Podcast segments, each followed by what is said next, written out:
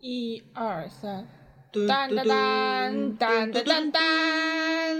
大家好，欢迎来到瞎玩，这是一档没事就想瞎聊着玩的播客节目，我是大头。我是默默，为了能够让您更加及时、完整的收听到瞎玩的播客内容，我们非常推荐您使用泛用型播客客户端来订阅我们的节目。当然，您还可以通过喜马拉雅电台、荔枝 FM、哔哩哔哩这几个平台来收听。那今天我们先请在场的两位嘉宾来各自介绍一下。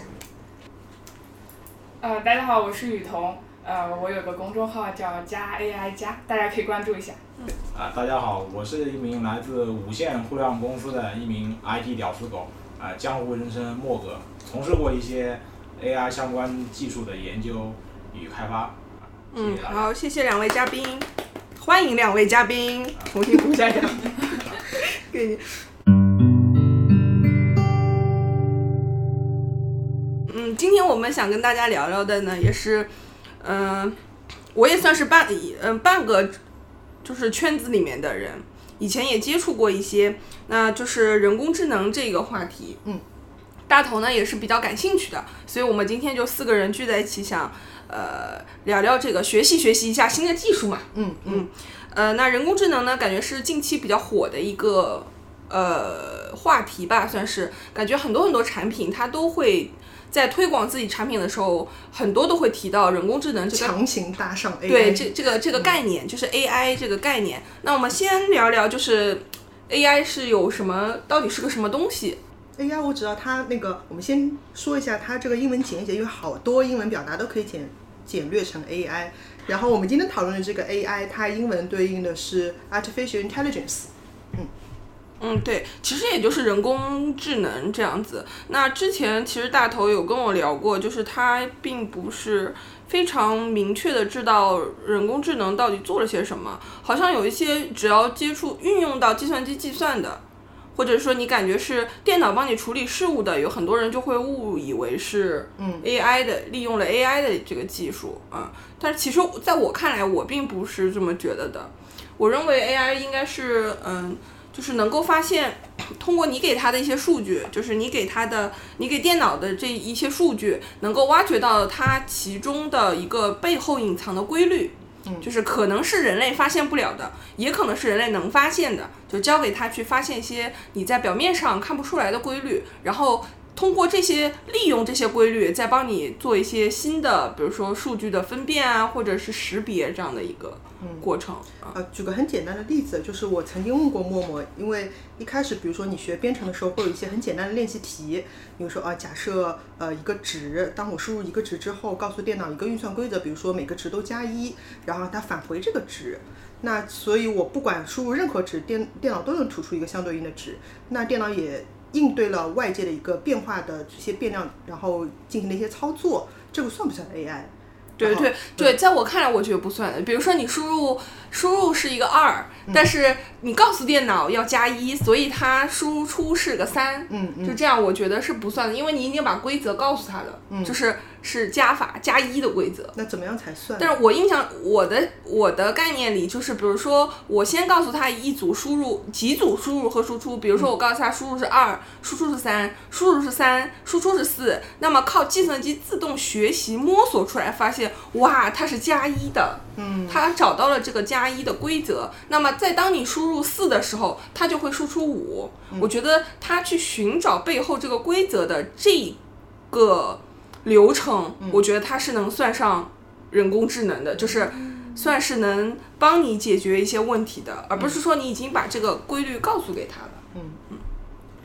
嗯从我的角度来说啊，嗯我可能会从一个相对结果导向的方向去呃理解人工智能，就是它并不是呃，其实我跟我跟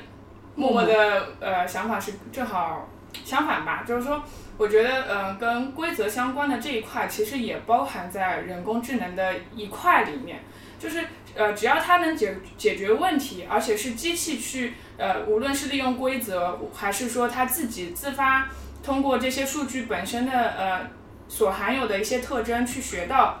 一些内容，他通过这些东西，我呃可以学习给到一个结果。我我从我的角度理解，它就是人工智能。就是说，你认为如果就算我们把规则告诉他都要加一的话，他能解决我这个数学问题，他就算是一个人工智能。对对对，因为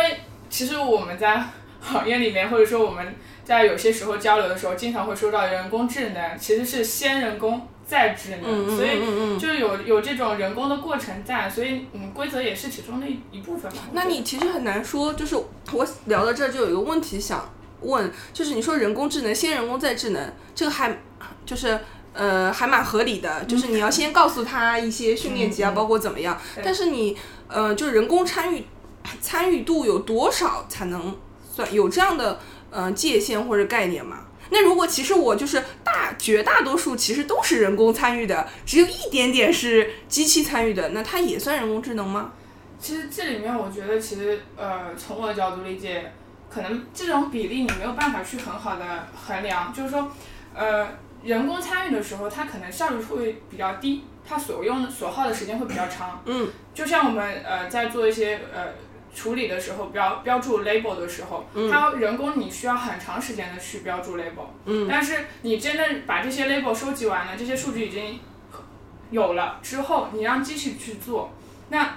其实是看这个数据量有多少。如果是一个小数据量的话，机器非常快，它就能去把这些呃，或者说不能说是完所有的规律找到，但至少它会摸索一些一点点的规律，然后给到一个结果给到你。但这个结果可能是不正确的，或者说不是特别好的不准确的不准确的。但这个你说这个过程。人人工占的那个比重会比较大，然后机器可能只有几个几个几个小时，然后人工可能是啊、呃几几十天，哦、那但这样是子但是因为嗯机器的效率高，所以对它对虽对然占用的时间少，但是它对对也对发挥了非常大，就不能只靠时间和投入精力对来衡量，就是参参与的有多少。对对对，是我理解的人工智能大概是这样。莫哥呢，你有什么啊，就是概念？因为我们去做了一些功课，就发现其实人 AI 这个其实是没有特别明特别。嗯，确定的概念嗯的，所以就是每个人理解会有不一样。所以你对这个有什么？对想法和理解。其其实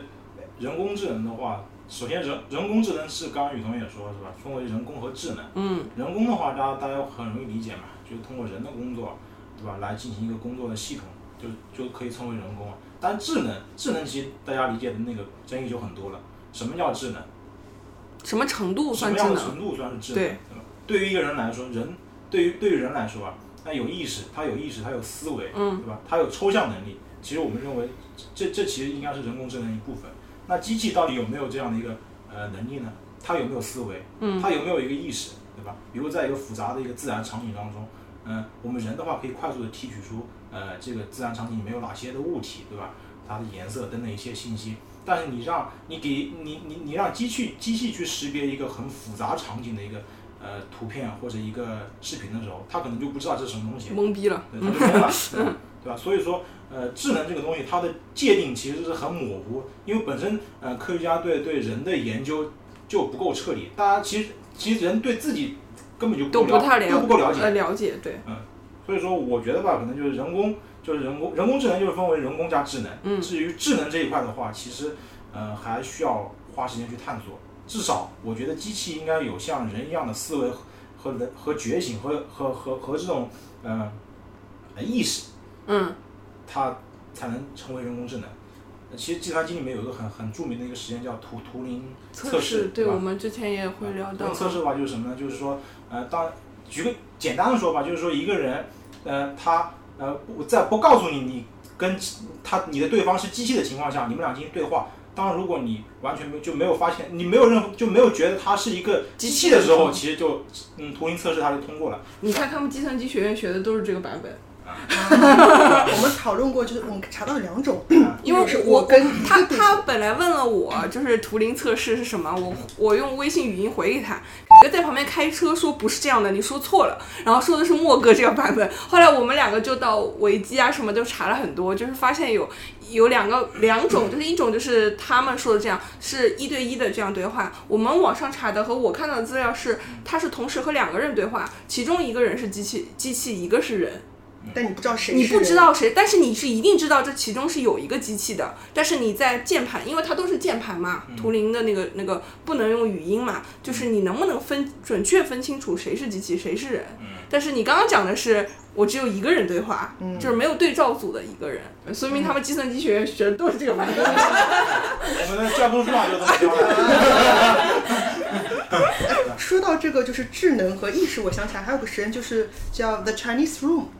呃，就是说呃一个一个一个房间里边，里面有个类似机器人或者系统，它是不能不懂中文的。然后外面呢有一个懂中文的跟他对话，但是他这个系统里边就喂给他了一本中文词典，所以他先识别这个中文，然后拼大概拼出来是这个，然后会可能有一个对应的规则说，如果碰到这个问题你回答什么，然后再把相应的中文信息给吐出去。那这个实验它的争议在于，当然这个机器可以对答的很好，这个实验呃争议在于这个机器到底有没有进行思考，有没有真正的理解它接收到了什么中文和吐出去了什么中文。更多的是搜索是吗？对对对对，对，对如果是没有思考的话，它其实更多的就是搜搜索的这一块。嗯，或者说以后这个机器它就不在这个小房子，以后就出去了，但是它把整个这个中文词典都吃透，呃都背进去了，它可以依然不用去理解中文，但是还是可以很好的跟你沟通。但我觉得回答问中题文就是很难啊，就是感觉这个有点偏题了。但中文就是很难啊，就是你词典收录的也不是你常常呃，这是另外一个问题，这是中文语义的复杂啊，程度对的啊，问题。嗯对啊，对啊，对啊，对啊，对啊，对啊其，实刚才大家讨论的时候，我就想到有一点，其实呃，现在很多时候并不是说就单靠机器，而是说机器和人的一个混合智能。它是呃，机器的呃效率大家都是有所嗯见、见识的，但人呢其实是有一些意识方面的，有一些呃有语更义方面。机智。对， 对，但当所以其实人工智能这个名字取得特别，就中嗯文去理解这特个别人好工就是特别好，就是它其实是人工和机器这两块的一个结合，所以呃，混合智能可能是接下来往后走的更多的一个方向向这种对对对吧对对。那可以聊一聊，接下来可以聊一聊，就是大家对 AI，像他们从业人员就不说了，这个问题可能给感觉主要针对于大 头，就是你是什么时候聊到呃，就是接触到知道 AI 或者是机器人或者啊，怎么我样？肯定是从科幻小说、科幻电影这种啊，就小时候就什么《终结者》啊，啊啊然啊后后来就是那个《The Matrix》啊，那个《黑客帝国》，然后嗯《银翼杀手》就这种。嗯嗯嗯。但是因为我接触的这个科幻小说时代都已经非常非常负面了，都是会觉得 AI 是人类的敌人啊，或者会对整个人类的这个生态造成威胁的这个论调，而且他们是 非常聪明的。我觉得人类对所有超越自己智商的，不管是生物也好，任何其他系统也好，都是很恐惧的。嗯，我觉得这是本能，就是 对于超过自己的就是生物什么的，但也有很好玩，像那种星球大战，就 BB-8 它这种，总会设计的很可爱，然后可以做你身边的小助手这样。啊嗯，从这里大白，对对对对，大白对也是懂了，嗯嗯，就对这种接触到嗯 AI，但那个时候其实没有具体的这种概念，它只是只是机器人，机器掌控世界。 是吗？我没有理解什么叫具体的，因为那个时候还没有就是人工智能这种概念。有啊，人好工，智能很早其就实人工智能这个概念的 话，我看一到九的，五六年就提出来对的，。我看到的科幻片，它就说这个东西就叫就是人工智智能哦。对嗯，觉得可能更多大众接触到，就是广泛接触到的时候是还是阿尔法 Go 的时候吧，或者可能怎么样，对吧？好像一战成名那个那个那个感觉，就周围是不是学这个的，是不是关注过这个，啊、突然一下就就对，其实人工智能这个话题的话，在大众当中去火爆传播开的话，其实我感觉应该也是从呃一三年左右开就始。就 近两这几年，嗯，一三年已一经下过去就五发生了年是吧？对对对，因为因为因为我记得当时我们刚去，我我我们刚刚去日本的时候嘛，对吧嗯，读书的时候，读对书吧的时候，那那那会儿，对吧？大家其实对呃，就可能从科幻片中可能会有了解到一些人工智能，但是它并我们并不知道这是什么东西，对吧？大家也大家也并没有过多的去关注这个概念，对，对吧？然后当我们一五年左右回国的时候，就突然发现，周围所有人都在谈人工智但能。但是我我我有一个提就是想法，是不是因为你自己做了这方面的课题呢？就像孕妇效应一样，就你怀了孕之后，你看到大家都是孕妇母，婴不，对对对对对，因为我爸在跟我谈人工智 能，就像扫地阿姨跟你谈股票一样。突然一下就就这个那时候是不是什么扫地机器人什么就出来了？所 以这个我没印象是什么时间点了。不过我自己接触也是因为读研究生的时候，然后老板就跟着就是做这个呃辅助医学，就是反正辅助医疗诊断什么的这种东毒西。呃药处理，医疗毒药处对理。对对对对对，辅助也是属于人工智能一部分。嗯，对，我我感觉啊，是不是就其实是有一个过程的，是从云计算，然后后面到大哦数据，大数再据到我人觉工得智能对，是的然后我我印象中就也是也是快读研究生了嘛，然后找老师的时候都希望说，哎，我要找一个跟大数据相关的老师。啊对然后那时候感觉好像就是可能人工智能概念在那个时候还没有特别兴起了，但是到后面，比如说就开始做这块研究的时候，人工智能就感觉满满耳朵都是它。对对对他说到这个，雨桐刚刚说到大数据，我觉得是的，因为就我们所了解的，其实人工智能需要很多数据去，像大头说去喂它。对那么你有机会能搜集到更多数据，数据量变成海量的数据量之后，不是一个级别单位的时候，感觉这种。针对大数据的处理方式就会应运而生，那么慢慢的、慢慢的，现在就好像变成了一种发展、发展、发展的方向和其实其实是一个呃硬件技术的一个提升，嗯它的存储、它的呃计算力，对，嗯都都提升了之后，才会有这个人工智能人工智能发这展个的话可能题对这种，对对？吧？包括这个移动互联网的发展，对吧？就是网速未来越来越快了，大家都用手机，也有四 G，对吧？嗯对我们每天都在产生产生海量的数据。就来聊一聊，就是现在的这个 AI 的环境市场嗯，这一块。就普通老百姓可以接接触触到到的一东些西 AI 对技术，对，刚刚我们聊的东西有一点就是概念，有一点抽象或者怎么样的。嗯嗯我们聊一聊，就是呃，更呃不在这个行业、不在这个圈子里面的人，他是怎么接触到这些东西，嗯嗯。或者说整个产品化市场的一些。我觉得现在好多，现在不是双十一了嘛？我就每次查，我要给家里买个电视机的时候，AI 呃采用了 AI 智能电 视机，还有什么语音是不是可以靠语音调频道什么的？我这两天微博开屏什么，别害怕，你你家的冰箱会说话。好不好？啊就是 就是告诉你我要看电影，主人好的这种，然后它配图是这样，然后它那个广告语就是什么别害怕，有冰还箱有我还有说现在一系列的智能音箱，对吧？嗯百度什么小小度天是吧？猫什么啊和？天天猫精精灵啊，这个小米也有音箱，然后还还有什么？我们我们我们隔壁那个组啊，买了很多音箱在研 究呢，做哦这样做做那个智能智能家居啊，所其实，所以智能家居现在，比如说音箱啊或者什么的，它都应该算是人工智能这个范畴吧，算这个大大的广义的范畴之内。广义的范畴之内啊。那现在就是有一些我知道比较呃，像包括智能家居，我觉得也是给你生活现阶段是给你生活能带来便利的嘛，对吧？就是比如说之前大头也聊到的，就是可能你冬天很冷，不用从床上起来就说帮我开一下灯或者帮我关一下灯，对，要有光，哎，就亮了。呃，对对对对对对之其类实的。这个是不是 IoT 啊？就是物联网这一块 也对算对，我觉得应该所以是都都是可以扯扯到这一块。对对对，还有那个每个手机上都有那个手机语音助手，对，它哈，啊就是 Siri， Siri 唤醒了吗？它唤醒我手机唤醒了。 哦，识别率挺好的。刚才我们还说雨桐的那个，我怎么叫他，他都不理我。啊而且而且普通话比较标准，哦，他们有一个人特别好玩儿，说这个 Siri 做的很。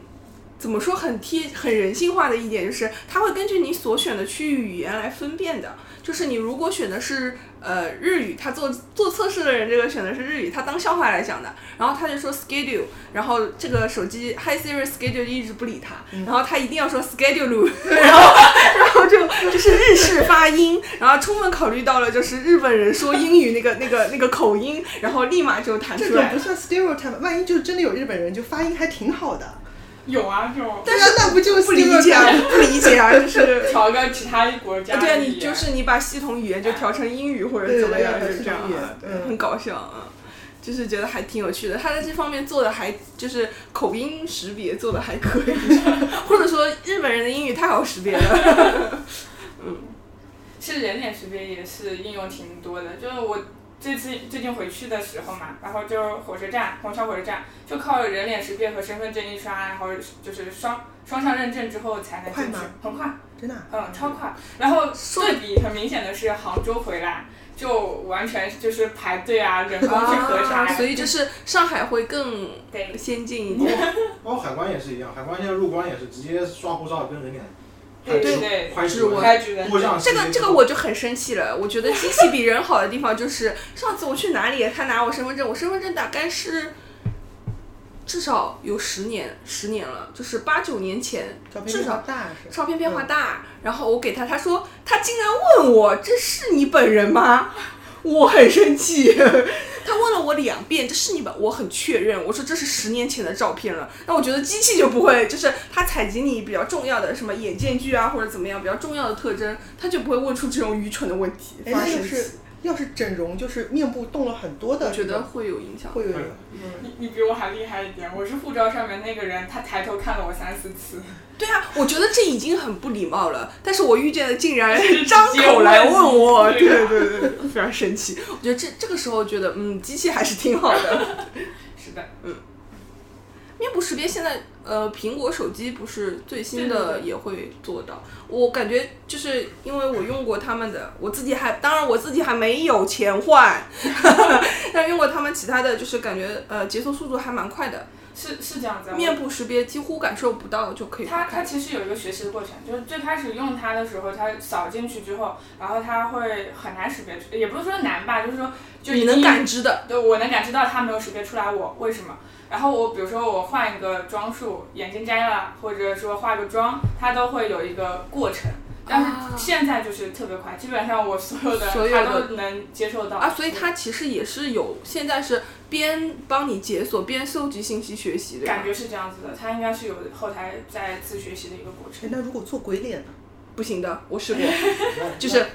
不行的 那。其实你的面部表面面部的那个轮廓已经发生完全的变化了。其实哦，对对，嗯它有一些，我我认为啊，我理解是它有一些，就像我们说的特征点的采对对集对，就是你很重要的一些，比如说我刚刚说眼间距，嗯你是一般不太会变的每个嗯人，还有一些它经过数据处理，比如说眉骨啊什么嗯的这种东西，你一旦做鬼脸，这些东西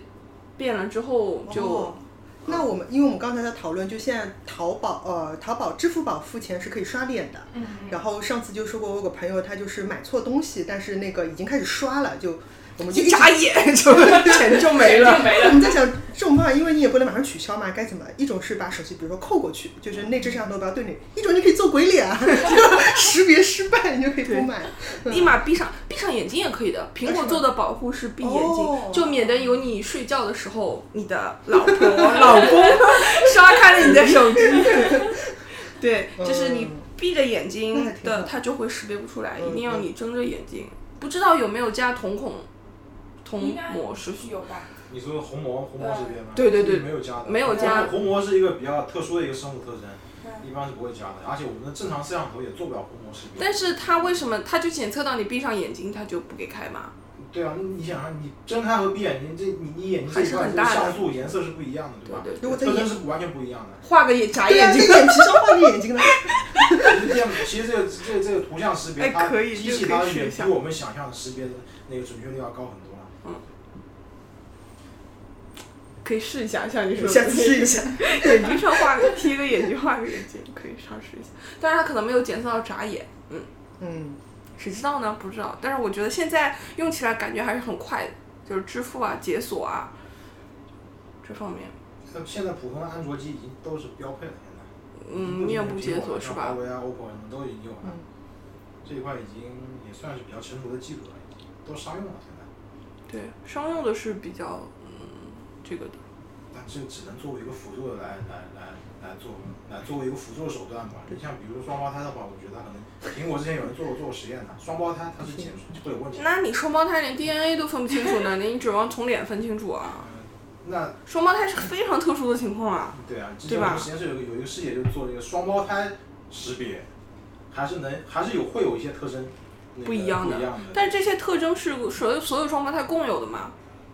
不是，啊就是就是说他需他也是需要拿拿出一一些双胞胎的图片，然后去做训练它去训练喂它去做嗯对对对对对，双胞胎很难吧？特很别难是做同卵的，你想 DNA 都测不出来是谁是谁的。所以说这个东西也只能作为一个辅助的手段嘛，对吧？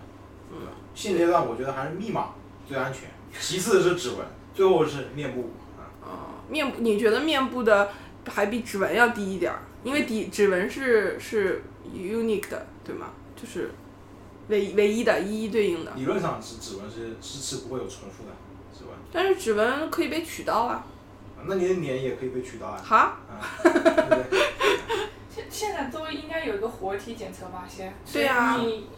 是取到也很奇怪吧其？实其实你们不知道有没有听过听过一个公司啊，是英国的一个公司，它专门做反生物识别的。就你现在正常我们是做人脸识别、做指纹识别、做瞳瞳孔识别，它是来做反过来的，就是说你做什么识别，我来破解你，对吧？所谓的活体检测也无非就是说你检测的时候摇一摇头、眨一眨眼，啊对然后对认为对你是个活人，是不是？对吧？那其实它可以通通过那个一些机器处理的手段，也能做成一个活体的一个抓着尸体的头 摇摇头。下一块内容就是我很想聊，觉得今天一定要聊的话题叫不是很成熟的人工智障， 就是人工智能嘛，就是用来说，比如说比较智能的，让你觉得很酷的一些技术，但是有些技术好像。比如说训练不完全啊，或者它商业呃产品化、商业化做的不好啊，就会觉得像变得图添笑料这种感觉比如说，啊。比如说我之前看的就是亚马逊他们做了一个那个人工智能的盒子，就是像咱们小米音箱，就是天好王像，是最早的，好像。亚马逊的音箱做的还蛮早的。我不确他定做完之后，苹果啊什么再跟上，才跟上的嗯对吧？那么有可能了，这可以理解了， 对吧？然后先驱，对对对，然后他就开始说家里没有人管他，就主有一个视频，YouTube 上好像，呃，网上有一个主人在梳头，没有人召唤他，也没有人说他，突然就在旁边哈 哈哈就开始笑起来， 就特别惊悚，特别可怕。据说据说发生了好几起，这种就是 突然开始冷笑冷笑，对，用户心理还健康啊。非常可怕。我看那个视频的时候，我隔着屏幕都觉得害怕。嗯，这种我就觉得还挺恐怖的，就偶尔来一下，让人觉得挺受不了的。后来他们调查说，是因为后台一个什么程序写错了，还是听错了那个训练，听错了那个召唤词啊，或者什么的，就他可能触发的那个点写错了，或者怎么样啊。这种还就是让人觉得还不如没有呢， 会吗？其实我很早之前就开始用小冰，大概一三一四的时候吧。那时候跟他聊天就挺无聊的，就是真的属于聊到后面就不知道聊什么。啊，但我现在跟 Siri 聊也有这个感觉。 是吧然后后面好像是今年吧，我后来又又找小兵聊了会儿天，他都已经第六代了，然后那个时候应该是第一、第二代的时候吧，然后第六代了，感觉聊出来有点内容。之前在一个什么展会的时候有听到过说，嗯，就是他们希望自己的这个对话机器人它能讲出的是一些有实实在意义的东西的内容，他就会说就。嗯，不是说一些很干的，你你你在干嘛？没没什什么么事，问你一句，然后他会说什么赋一首诗，然后再给你问这么一句话，然后就觉得，呃，可能发展方向吧，我觉得，啊，嗯，就是会。但是我现在跟 Siri 聊天儿，上稍微聪明了一点点，对，就是感觉很智障啊。他说你说什么，我听不明 白。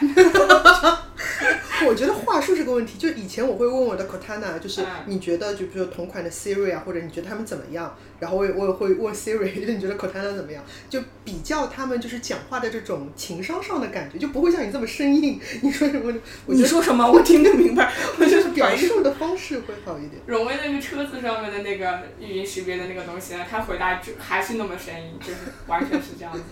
听不明白， 就是这样子荣。威应该用的是阿里的语音识别的那个和自然语言处理的引擎，阿里也在做，阿里是什么都要做一做的，对吧？对，那他们这种数据收集是从哪里收集来的呢？互联网。现在因为有互联网，他们用爬虫技术，有互联网爬虫技术，把大量的数据啊爬下来，然后之后做归类，然后拿拿去做训练，然后让它，呃，比如说，呃，自然语言出自然场景下的这些机器人，对吧？对话机器人，那肯定是要从网上去去抓取一些很自然场景的一些聊天的聊聊天的数据啊，这些或者一些呃你搜索引擎搜到的数据啊来去做训练。啊，特定场景的话，它可能就用特定场景的这种语料啊去训练，对吧？其实也是机器人也是分的，分专业型的机器人，还是是还是那个就陪你聊天，像微微像那个微软小冰一样的这种，对吧？就是这种生活生活类、情感类助手的这种机器人。闲聊机器人和那个任务型的嘛，像一般车子上面的那种的话都是任务型的，嗯而且基本上跟导航有关。对的，所以它阿里在做的话，其实是是有高德在支撑。啊对，这样子对就对有其高实他度。们他们合作了嘛，是是是收购了还是合收作购了？收购了，对，就是，然后哎扯开事了。没事，然后那个像阿里不是新零售这个概念吗？嗯，其实它是跟那个银泰杭州的一个老哦，品牌我的一知个道商百场，百百货，货对对百货啊，然后他们做新零售这一块，我觉得也是挺有意思的。就是新零售，所谓就是应该是无人超市这一块嘛。呃，不是，我觉得它我理解的新零售的概念，或者说加上银泰这个给给我造成的理解上的影响的话，应该是说，呃，我们可以轻轻松松的去逛街，然后跟自己的朋友相呃一起去走走啊什么的。但是你比如说我要买东西了，我不用自己拎回家，然后他们就可以直天哪接。然那后这样还有就一种很刺激你的购物欲了，感觉、对啊而就且不会存在我今天拎不下这对对对对 种场景，对不对嗯而且还有的是，就是有可能你网上看好了，你比如说我想试一试，啊哦然后我就去店里面试一试。然后他们这边得出一个比较惊人的呃那个结结论，论，嗯，虽然是说呃我在五公里范围内，就这个商场五公里范围内的人，他们喜欢在网上购买之后到店去取，自己取。就跟我们本身想的那个方嗯式是相反的，大家想法就是我到店逛完之后我就不用拎回家，而他们这个其实它统计出来是反的，反的，对。然后好像说是大概的概念是说，呃，这些人他会去商场里面吃饭，用完餐之后他去店顺里面睡袋便拿一去下。拿一下，对对对。所以这种你不去做，你就完全不知道。对，你们发现这是什么？这是也是用到了所谓大数据技术。是吧对，嗯我觉得是，它会给你也会会采就是采集到一些信息之后，根据你这些用户习惯做像用户侧写这样的东西，嗯就可以更加分析之后它应该往什么方向对做了。对比如说所以可以多做一些餐厅啊，或者怎对么，样。刚才说的是从客户角度嘛，用户角度，或者说，嗯、但他们还就百货商场对各个品牌，他们之间还做了一些呃，就是是呃，或者说是学习吧，就是有些品牌它可能更吸引一些新新人或者新客户，嗯而有些品牌它可能是新，就是一般都是老客户去维持它的业绩，嗯那。如果是吸引老客户的，它就会放在一些边角上面，就是啊它商场的一个布局它上不面。它不需要就是有很客流量很大的，对对对，只要老客户能找到就 OK 了。对的，对的，所以就是对于布局也是一种一种建议，哦对，嗯对，也是我觉得也算是新零售的一就是一方一方案方里面的一面方啊面。我对本来对以为你说的新零售，我就想到是无人超市这一块的。嗯嗯嗯，就无论说是我是没有体验过，但是我觉得这这个应该是嗯未来可以就就因这为番简单。用用机器，呃用机器可以可以做更多的那个，对对对，其实无人超市本身它技术的话，我觉得应该是很目前就是可以实现的。但是呢，现在出现一个问题，就是嗯这个道德的问题。这个无人超市，对吧？技术可以实现，但是怎么样才能让你，对吧？呃，就是要让一些就是普通老百姓，他可能有些人他买了之后他就不他他就不付钱，就是不是？有不是这啊种可有这种可能啊？啊，我知道啊，那这个就可能需要政府联动什么的呀，就是比如说你欠债了不还钱了，就飞机不能坐，高铁不能，就是就是整个信用系统嘛。对对就如果你整个信用系统跟上的话，你这一块就会好控制一点。其实监控的那个实施对吧也是很重要的。对对，，我要知道你对逃走了，对没啊花钱，对吧？对啊，对吧？拿了东西没花钱，那对不起，你未来三个月不能乘高铁，或者对你对对对。担负什么刑事责任，就是这一套系统都完整起来之后，可能能。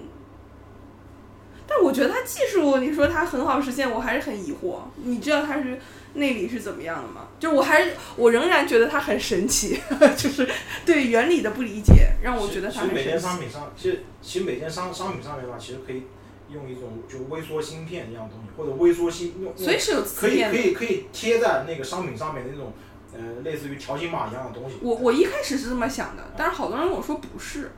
就我是在呃那个云栖大会上面嘛，看到这么一辆小车，嗯然后这辆小车呢，它就是算是另一种形式的无人超市，嗯嗯然后它它这里面呢，就是其实它只是在这个呃大会上的时候，它只是卖水的这么一个简单功能。我当水拿出来喝了，我也没注意到说有什么芯片啊或者什么东西在上面。然后我个人猜想，可能是它那个售货架上面，可能它的重力发生了变化，它是不是有一方呃就是可以理解到说这个东西少被了拿走了对，被拿走就比较精细的重力感应器。对对对是有它它是这样在货物架上面的那种，我猜测。对，但我提出嗯的就是，比如说我拿了一瓶之后又放回去一瓶，或者是我拿了一瓶别的地方的其他的饮料，但是我不想要了，我可能不会像售货员一样把它嗯放回原来那一类，就是它的体重是和别的体重不一样的。嗯嗯。我就把一瓶可乐拿来，哎，我不想要了，我就顺便塞回了农夫山泉的格里，那它不就崩了吗？嗯乱了，对吧？对其实这里其实这个话，要测一下。这里其实还还涉及到一种就是说物体检测这个概念在里面，就是说你东西，你你们刚刚说的那个重重力发生变化，可能只是一个其中辅助一一个维一度，个手段一个嘛维度，嗯一个对维度对吧？可能呃，然后包括你这个东西，它有它那个它那个无人超市里面可能放了很多监控摄像头，它可以快速的处理这里面呃啊，每个人我懂手手里面在拿什么，然后它进行计算进行或者你框子里的是什么？对，框里是什么？它快速地进行物理检测，知道啊，一看这是这是那个呃咖咖咖啡，这是什么什么星巴克的咖啡吧？这个是那个什么可口可乐，然后再跟你的人脸，你的人脸就是你的身份，对，或者说你刷，或者你要进入无无人超市的话，你必须要刷一支付宝， 刷 就卡这或者种。刷扫一个二维码进去，嗯然后再结合你的人脸做一个身份认定，然后最后把你框框里面这些物品通过后台计算、抓取计算，然后再跟你的这个 ID 人物 ID 结合，然后你要付多少钱，甚至你都不用直接付钱，你直接回家就可以了，然后它会自动账帮你单会帮你对对，会直接在阿里上按在在阿那个阿就是叫叫支付宝上推送你的账单啊等等。就是那有个问题，就是你像像莫哥刚刚聊到的，就是有一些东西它也会从网上，像那个自然语言处理就会对话机器人从网上拉一些对话嘛。聊天嘛，然后包括像你这个说对人脸进行采集啊什么的，那对个人信息的处理和保管，或者是我是不是要同意什么条例，比如说同意你用我的脸，或者是就是信息安全采取采集和信息安全利用这方面，就我觉得现在听起来感觉问题还蛮多的，或者担忧还蛮大的。因为我们刚刚也聊到，比如说你说，就是呃 AI 技术的兴起或人工智能这一块的兴起，也是因为数据量大了嘛，对吧？那数据量背后其实基于都是我们每个人的隐私数据啊。就是他是不是有权利拿到这些数据，以及他会不会把这些数据泄露出去，对你的生活造成一些困扰呢？这个东西就是一个双刃剑。百度的 CEO 李彦宏说过一句话：“中国的用户是吧，可以牺牲一点隐私来换取那个这个是那个便利是吧？嗯，所以这个东西的话，怎么说呢？就是说，呃，时时代发展的必然趋势也会面临的必然的问题，这个嗯可能就需要政府来出台一些政策进行进行一些干预。当然，企业的话，它肯定会这些数据化，对于每个人来说肯定是很隐私、很宝贵的。想想看，你每天的行为轨迹，你每天从家里出发到什么地方，然后会买什会吃什么样的东西，然后呃几点钟回家，对吧？然后会呃会去那个乘坐哪哪哪哪一班地铁，这些所有的数据都能被采集到，但关键是这些数据对他们都是有用的，都是有用的。但是对我们来说，就虽然对我们可能没什么影响，但是我知道有人拿了我这数据，我就会很不爽。不会吗是很恐怖的就是我之前看到好像是花生地铁吧，但是我不确定啊这个事情，就是他们嗯、呃就是会你在你用呃连上 WiFi 的时候，就是连上地铁 WiFi 的时候开始监控你，就是跟跟踪你上网的这个相当于轨迹。脚印跟跟踪你，再看统计你在地铁里干了些什么，然后他再卖给他的客户说，哎，你看我有百分之多少在地铁里看，哎用手机 APP 看电影儿看什么的，那就告诉你，你我的就问做题这，个。我的问题是这样的，就通常比如说我们用某一个产品或者服务，它会有一个条例，你要去点我同不同意的。那通常这个条例会说，呃，如果你同意了，你等于授权说我们采取你某某某信息，以及你同意我们将这些某某某信息运用于运用于某某某场景。呃，那我的问题是，首先，呃，如果他完全遵从他自己所说的这些话，那基本上我的权益是可以得到保证的。就是这是从法律层面的，就是它如果足够道德的话，那其次在技术层面上面，就有没有某些技术，就是它一定不能把我，比如说我的隐私信息，一定不能再向其他我不授权的方面去透露。这个只能法律约束吧，我觉得。有其他更好的解决方案。资本家嘛，都是贪婪。没办法，这些数据这的话，个想一下就对，就像我们手机，其实就是，呃，之前跟谁聊过，他们通讯公司就有一个专门的部门，就是用于类似什么政府可以合法监听的这种，这进去的这一波人专门可以调用这一块嗯嗯红色区域里面的数据的，嗯，一般这些客户数据是保密的，但是如果政府需要，什么什么安全局需要，啊我全部都可以提供。微信就是的，就是客，就是从技术上来说是没有突破的墙的。微信的接口是完全向国安局、对向安全局完全暴露的。但是各个公小公司好像是不暴露的，就比如说你在公司用电脑上微信，他如果不是很不是去跟腾讯聊过的话，他是只只知道你在上微信或者 QQ，他是抓不到你内里的聊天记录的，好像是这样。就他自己公司的加密系统是这样，但是他有对外的接口，就是比如说像国安局什么的，他就是完全敞开的。对，就这样，就从技术层面上是没有办法，他如果想要就是都那样，只能从法律、道德等各个但这层个面。条例就是说，呃，微信信息会暴露给公安局这个条例，应该是在微信的那个里边会说的，就是如果我们就是被接到通知要呃配合什么某某法律调查，你信息可能会被某某调取，这个可能会被知道的。嗯，我的意思是说，呃，微信比如说它表面上说我们不会把你卖给嗯支付宝啊，或者卖给大众点评啊，但是其实就偷偷卖了。也有可能啊。对很对有对，可能的。但是这个他这种负的责任还是从法法律律上上来说的责任，因为他没有告知你嘛，相当于侵犯了你的权但利是嘛。技术上是技术上是没没有问题办法没有没有办法。所以说，数据这个东西啊，现在看大家没有感觉，其实数据这个东西未来的话就是一种财产，数据是一种财产，就像你的，嗯、你家里的冰箱、你的手机一样，它是一种财产。所以你现在你看现在很多大的公司，他们都在搞大数据研发，嗯其实本身它算法这一块的话是大家都差不多的，嗯，关键在于他们的数据。数据，小公司为什么搞不起来？因为他们收集数据的能力很差，也不会有人去把这些这宝贵的数我据知卖给道他们。有一些很多数据很值钱的，就是算法其实不值钱，就嗯处理方式不值钱，反而是测试或者说训练的数据是值钱的。嗯，大家都想 keep 住自己最独一无二的这一份数据。嗯，嗯，对于未来的话，关于这种这种数据财财富或者数据财产的这种呃保护的法律，应该是会要出台的。当然，当然了，这个政策的话，肯定相对技术来说是应落是落后落一点。后的，嗯，对的，应该是技术先走在前面，因为技术，我觉得背后是因为是有利益在的，就是说你做了这个产品，你就能挣钱，或者谁先做出来谁先挣大钱，对吧？就我觉得就是稍微有点不一样的想法，就是一般的大公司它可能对数据的把控和要求会非常非常严，但是有一些小公司它在自己技术也不是很强的情况下，其实它是愿意把自己数据去卖出去的。不是说卖出去，就是说我会寄托在你，比如说提供云平啊台我服务懂嗯的那些公司里面。所以其实像比如说阿里啊、百度啊，他们都会提供云服务嘛。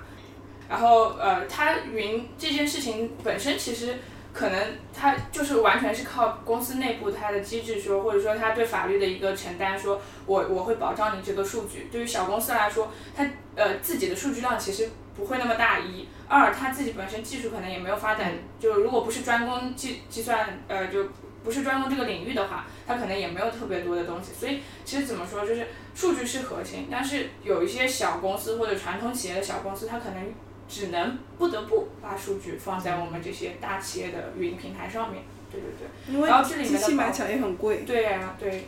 不如租这些平以台。后以后就是技术行业，就是会不会就是完全挂头？因为小公司看上去，比如说我也获得不了数据啊，我技术开发有瓶颈啊，然后就剩下这几个大头子。就几个但大是头会不同的不停但的是收不会手垄机断嘛，因为嗯还是有几个大头嘛，嗯，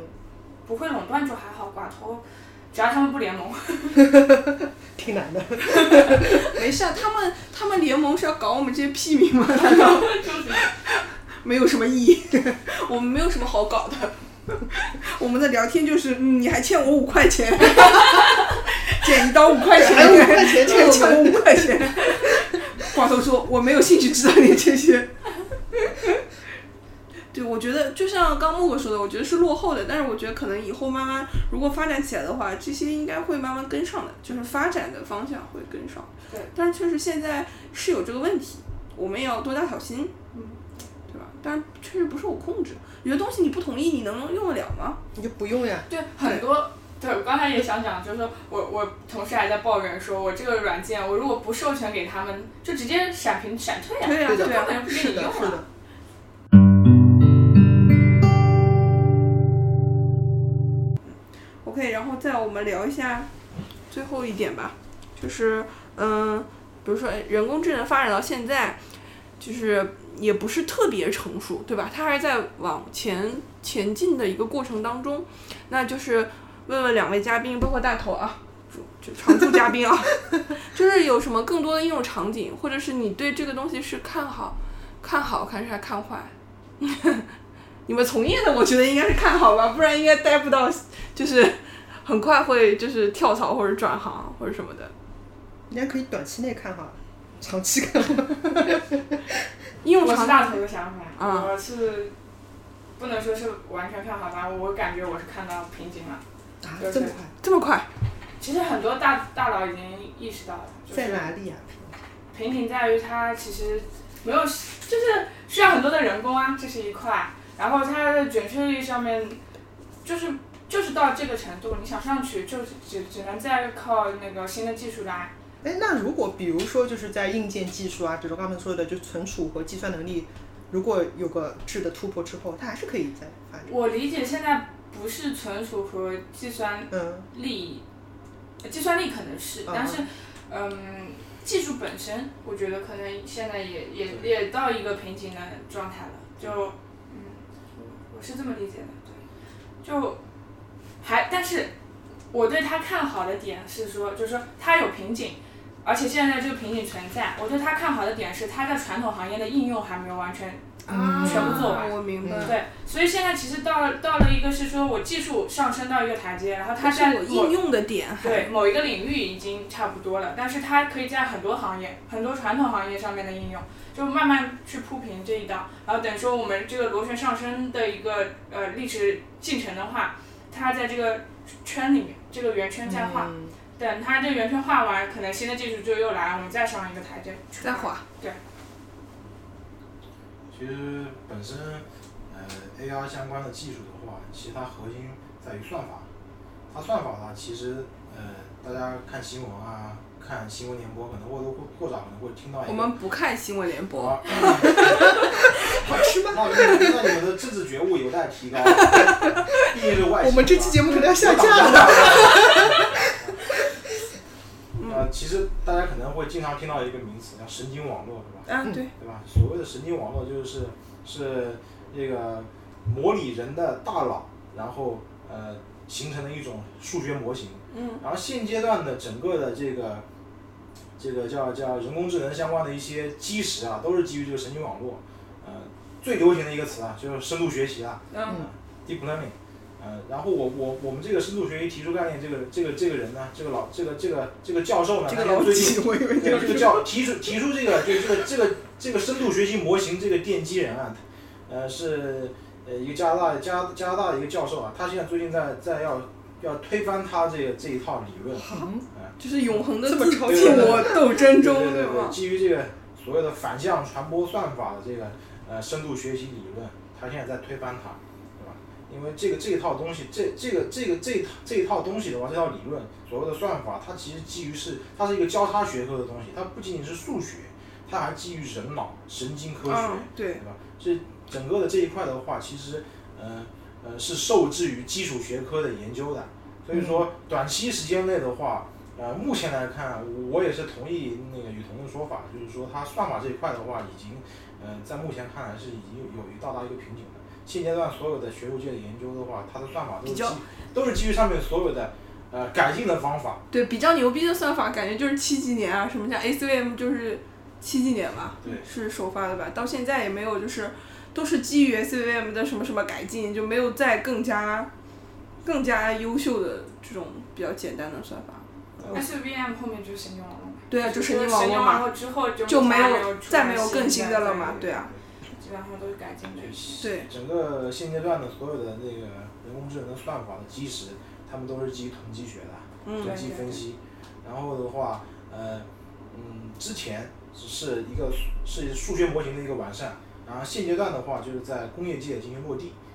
然后百度对百度之前是它的战战略是 all in AR 啊，全力投入 AR。它现在但但它最近的战战略口号又改了，它是全力投入 AR 落地。哦，他的战略感好随意啊，感觉改的非常猥琐，这个 概就偷是换说概念。就是说 AR 的话，这一块的话，因为借力于现在人呃那个云计算的云计算以及那个大数据那个分析的技术，然后的话加上这个深度学习的这个算法模型，其实在这整个的工业界的话，传统行业领域的话，应用其实很很广泛，嗯、仅仅是一个开始。我想起来，我们上次跟马丽姐聊的时候，就是我们虾丸的另一个好朋友，就她当然也不是业内专业人士，她会觉得我们人类对自己的意识和大脑都还没有充分了解，就是脑神经科学啊这一方面的，所以你要用 AI 就真的变成人工智能这一块还有很大一步。嗯，但至少现在人工智能可以用啊啦、就虽然我不知道你的脑子长什么样，但我可以搬过来。就是像 deep learning 不就是吗？就照搬你的这个神经元什么的。但是是 deep learning 实际上里面的怎么运作的，仍然不知道啊。就像神经，你脑神经是怎么运作的，我还是不知道。但我已经可以用起来了。但它也没有完全照搬嘛，只是建立一些简单的脑就是神经的模模型一种抽象，对，嗯抽象模型嗯就是这样弄起来它。其中的那个运算的话，其实是一个黑盒的模型。对，黑盒的嗯，就是你是不知道它里面做了什么。对，这个神经网络这一块的话，有一个很很很很搞笑的一个说法，嗯就是这个，因为神经网络它里面有很多很多参数，所以说每次做模型的话就是两个字调参。调参，我小伙伴跟我说，做机器学习就是算命。 然后对不对？就是你调不同的参数会有不同完全不一样的结果，这嗯，个玄学，是个玄学，对对对对。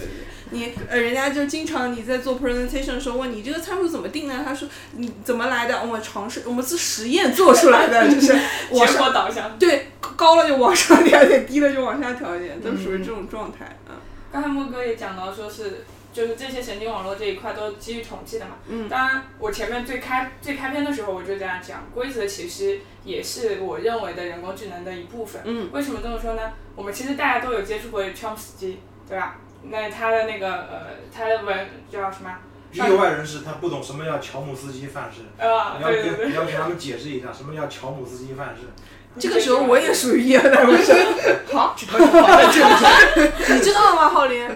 好，在我这里。这个这个这个其实是那个计算机编译原理里面一一一一个概念啊。鬼才知道了。就是说这个计算机语言，它它它它进行编译的时候，它是按照一定的规则做编译的，做拆解然后做编译的。具体百度百科啊，你也讲不出来了，是 吧？创世纪里，嗯、范像式嗯也不是说范式吧，就是它里面有个上下文文 法，对对对，就就这个东西，它其实对于就我们人工呃人工智能里面的自然语言处理这一块，它会有两个部分嘛，一块是个基于统计的，一块是基于规则，然后创世纪范式啊，或者说上下文文法这些的内容，所以所以说规则这一块其实就是嗯从自然语言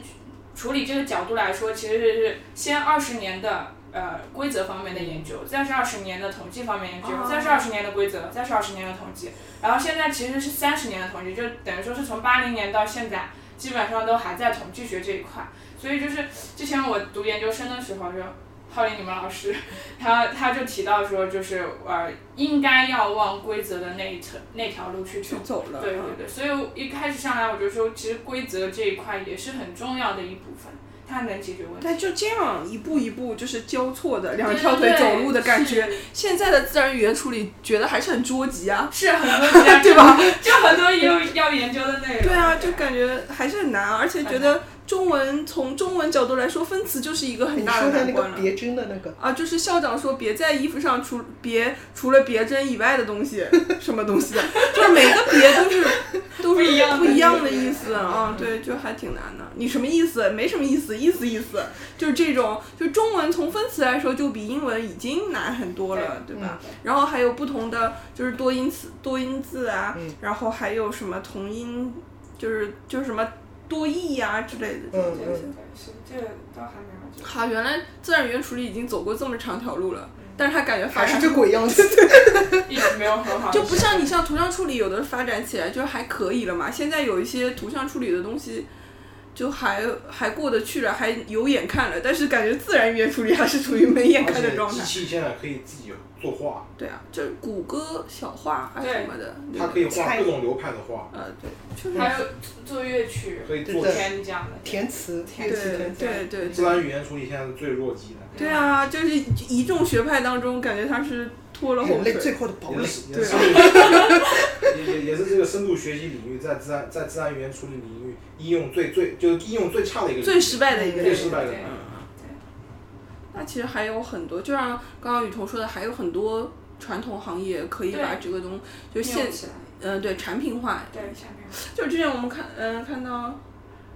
自动驾驶，啊，自动驾驶感觉是也是最近挺火热的一件事儿，嗯也是它算这啊个应该应算是可用。以快要商用的一个状态，然后只不过它是呃受限于说我们这个道路上面真正能不能驾驶的问题，不是说北京那边有个实验区是是北京还是反正就是雄安新区啊，雄安新区那边有一个试验田，反正试验区嘛，然后就说可以让无人驾驶的车开过所去以，实这个实验区里面有人走嘛？ 应该有吧？就是无人驾驶这个东西，其实是一个也是一个交叉学科的东西，它很复杂，它不仅仅不仅仅是图像处理，它还有这个就是说雷达传感器之间的一些啊东，西。对，你要雷达传的准才，就是探测的准才对它信号进来有意义。而且大家大家可能不知道，那个就装在无人驾驶汽车上那个激光雷达是非常非常昂贵的东西，那个东西那玩意儿几个加起来就比一辆车还贵。哦所以说现在的话，现在国家在搞这个车联网。所谓车联网是什么呢？就是说有点有点类似于物联网的概念，就是道路上信号灯上都会装上一一定数量的那个传感器，然后车与车之间可以进行通信，通信对对，吧？跟传跟信号灯可以进行通我信。知道这个是依赖于五 G 一个很重要的课题，就是五 G 之后速度快了，带宽上去了，你才能够实时通信做得好。哎，这样想象有点萌，就是所有的机器跟机器，就车跟路灯在讲话，然后人就坐在车上面。对对对对其实它也是基于今的通信协议对来对通信的对。对机器与机器之间交流的话，它也是有有有有所有以约束的。有有约束的，所以自动驾驶其实是一个挺复杂的，就是就涉及到方方面面的学科，硬件、软件都会有。我知道之前有个同学他是做那个道路识别的，他就识别一下哪里是就摄像头拍出来哪里是双黄线，哪里嗯是虚白线，哪里是人行道、转弯、红绿灯什么的，就做我这个看识到有别。一个就是还蛮难，就是比如说我们人在开车的时候，如果旁边有一对小朋友在踢足球，你可能会带一下刹车，因为你经验预判说有可能他们球要踢出来啦，有小朋友出来要慢一点。然后如果机器也能做到这一点，它先监测到有皮球和小朋友，然后它可以说自己为减缓一些速度，就类似这种就很。但是我觉得有一个问题，就是人的反应是比机器慢的，嗯就是小朋友冲出来的时候，人他之所以有预判，是因为他可能刹不住车。嗯，就嗯是说我从看到小朋友飞奔出来到我踩刹车到车刹住，这个时间可能比机器控制刹车的时间要要长。就如果机器的话，即便小他看到小朋友，他没有预判，他看到小朋友冲出来，他踩刹车可能也能控制住呢。跟就是跟车的性能也有啊，对关对系。对对对对对，就是人，因为他，比如说你像你喝了酒，你肯定就反应不过来，嗯，然后或者是年纪大了，或者没睡醒，疲劳驾驶，就等等因素，所以你才会有这样的一个，嗯，就是需要你预判的一个地方。万一车子就不需要了呢？嗯，好吧，刚刚大头在那边讲到说是呃两个设备之间沟通觉得很萌嘛，对，然后我就在想，就之前谷呃谷歌他们放出来说他们有这个系统，它助手会帮你去预定什么的嘛。那有没有想过，其实就是当你真的要去发生这件事情的时候，你为什么要打电话去预定？谷歌那个是打电话帮你预定嘛？嗯，定嗯什么？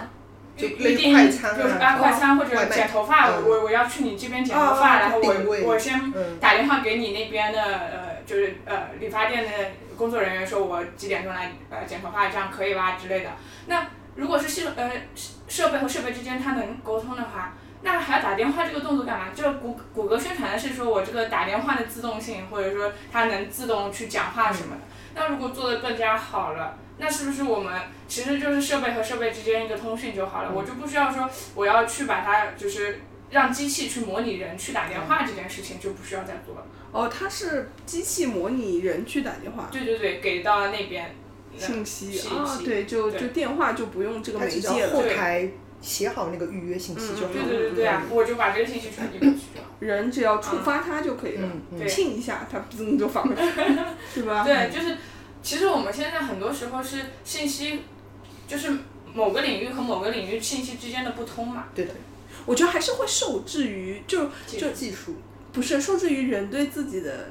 就是就是固有的一个经验，就像、嗯啊，啊，对，之要打前。电话嘛，对。对，之前我看人家说，为什么很多就是那个科幻小说写出来的外星人，其实都长得像人一样，对对就是只不过两个眼睛变一个眼睛，就是都还是一个人的样你子。只能想象你对看到对过对，的你东只能西想象你看到过的东西是是，包括像谷歌做这个东西，它就是想代替人啊，它就站到这个角度去，他万万没想到，可能他想到了没有做出来吧，哎我们也不能这么但是说，可能对就不对是就是，比如理发店的那一端还没有一个配套的系统。哎，所对以它对是对对对，就是说很难跳出我们自己固有的，就是嗯这种，就这种感觉。其实我们现在这个就是所谓的人工智能，啊还是说让这个机器人像人一样嘛，对吧对对吧但为其什么要实像人呢？对吧？因为人人人机是一个制很呀，完美的物种吗？那不一是定啊呀，不一定啊。对，其实是可以的。根据我们刚刚讨论下来，我觉得是有一些往一些不是像人，但是可以为人带来更便利的这个方向去嗯，去发展去讨论的。嗯，那么这个方向就靠各位努力了， 也看，就靠不靠我们，我 我们都都靠靠。想象。我们是，我们是花钱就可以了，对，五我块们钱，五块钱， 都都靠你们的这个这个努力了。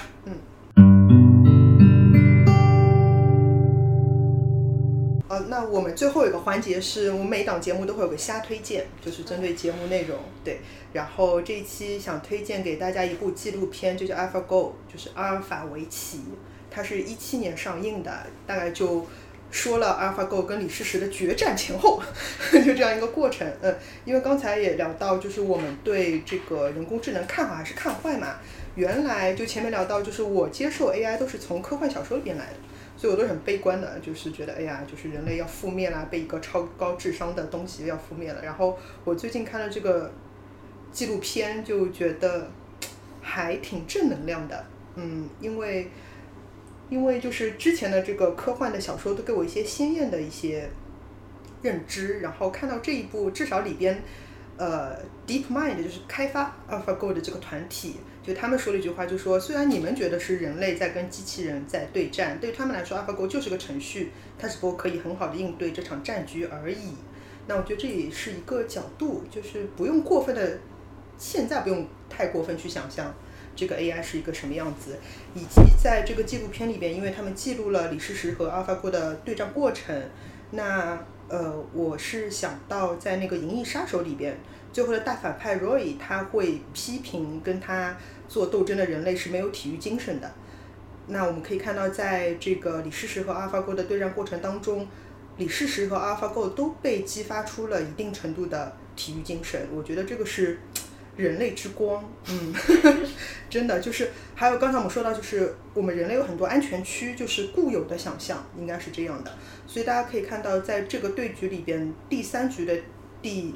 呃三十七步吧是 AlphaGo 下的，然后李世石是在第四局的第七十八步都下下来他们一个叫 A God Move，就是上帝之手的一步棋。然后那步棋就是 AlphaGo 自己的分析是说，它被人类下出来的概率可能是百分之零点零一，还是百分之零点零七，就各自是这样，就是在统计学意义上，它是个小概率事件，几乎是不可能发生的。但是我觉得李世石可能也是因为前一部 AlphaGo 的那步棋之后，拓宽了他对围棋的理解和想象，所以才可以下出后面这一步。第四局当然也是李世石唯一赢的一局这一步棋，所以我觉得它是很好的。嗯，不管我们日常生活啊还是在 AI 的这种科技领域，有一个新奇的事物，呃，来刺激你，带给你不同的视角，然后可以引发你一些进化发展啊，我觉得还是不错的。所以推荐大家可以看一下这部纪录片，的嗯看一下人机大战。嗯，决战前后。